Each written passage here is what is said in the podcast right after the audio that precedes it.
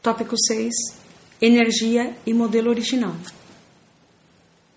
A toda e qualquer coisa que é sensível ao circuito da personalidade do Pai, chamamos pessoal. A toda e qualquer coisa que é sensível ao circuito espiritual do Filho, chamamos espírito. A toda e qualquer coisa que é sensível ao circuito da mente do agente conjunto, chamamos mente. Mente como um atributo do espírito infinito. A mente em todas as suas fases. A toda e qualquer coisa que é sensível ao circuito material da gravidade, centrado no paraíso inferior, chamamos matéria. Matéria-energia, em todos os seus estados metamórficos. Energia é um termo que usamos em um sentido inclusivo amplo, aplicado aos reinos espiritual, mental e material. Força é também usada assim amplamente. Poder tem o seu uso geralmente limitado à designação do nível eletrônico da matéria no grande universo, que é sensível à gravidade linear ou material. Poder é também empregado para designar soberania. Não podemos ater-nos às vossas definições geralmente aceitas de força, energia e poder. Há uma tal pobreza de linguagem que devemos atribuir significados múltiplos a esses termos. A energia física é um termo que denota todas as formas e fases fenomênicas do movimento, seja de ação ou seja de potencial.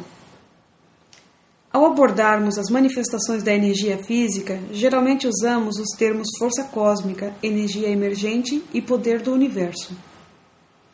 Essas expressões são empregadas frequentemente como se segue.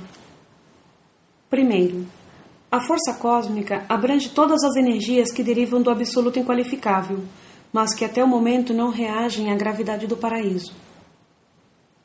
Segundo, a energia emergente abrange as energias que reagem à gravidade do paraíso, mas que ainda não são sensíveis à gravidade local ou linear.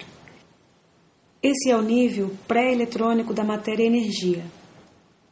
Terceiro, o poder do universo inclui todas as formas de energia que, conquanto permaneçam ainda sensíveis à gravidade do paraíso, são sensíveis diretamente à gravidade linear.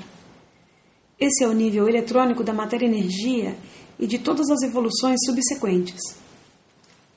Mente é um fenômeno que denota a presença-atividade do Ministério Vivo e também de sistemas variados de energia, e isso é verdadeiro para todos os níveis de inteligência na personalidade, a mente intervém continuamente entre o espírito e a matéria, e desse modo o universo é iluminado por três espécies de luz: a luz material, a luz do discernimento intuitivo intelectual e a luminosidade do espírito.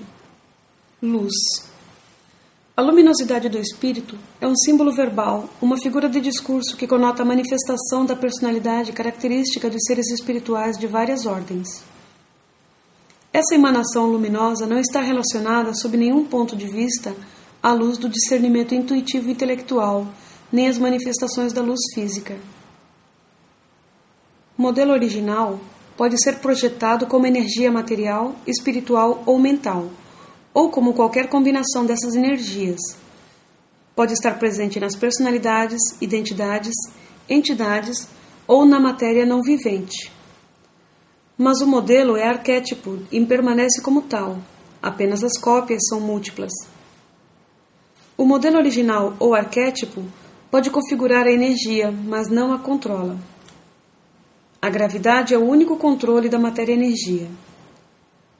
Nem o espaço nem o arquétipo são sensíveis à gravidade, mas não há nenhuma relação entre o espaço e o arquétipo. O espaço não é nem modelo, nem modelo potencial. O modelo é uma configuração da realidade que já pagou todo o seu débito à gravidade. A realidade de qualquer arquétipo consiste nas suas energias, nos seus componentes de mente, de espírito ou de matéria. Em contraste com o aspecto do total, o modelo original revela o aspecto individual da energia e da personalidade. As formas da personalidade ou da identidade são modelos resultantes da energia, física, espiritual ou mental, mas não são inerentes a ela. Essa qualidade da energia ou da personalidade, em virtude da qual o arquétipo é levado a surgir, pode ser atribuída a Deus, à deidade, ao dom de força do paraíso e à coexistência da personalidade e do poder. O modelo arquetípico é o desenho mestre do qual as cópias são criadas. O paraíso eterno é o absoluto dos modelos. O Filho eterno é a personalidade modelo. O Pai universal é a fonte ancestral direta de ambos. E assim, pois, o paraíso não outorga arquetipos e o Filho não pode outorgar a personalidade.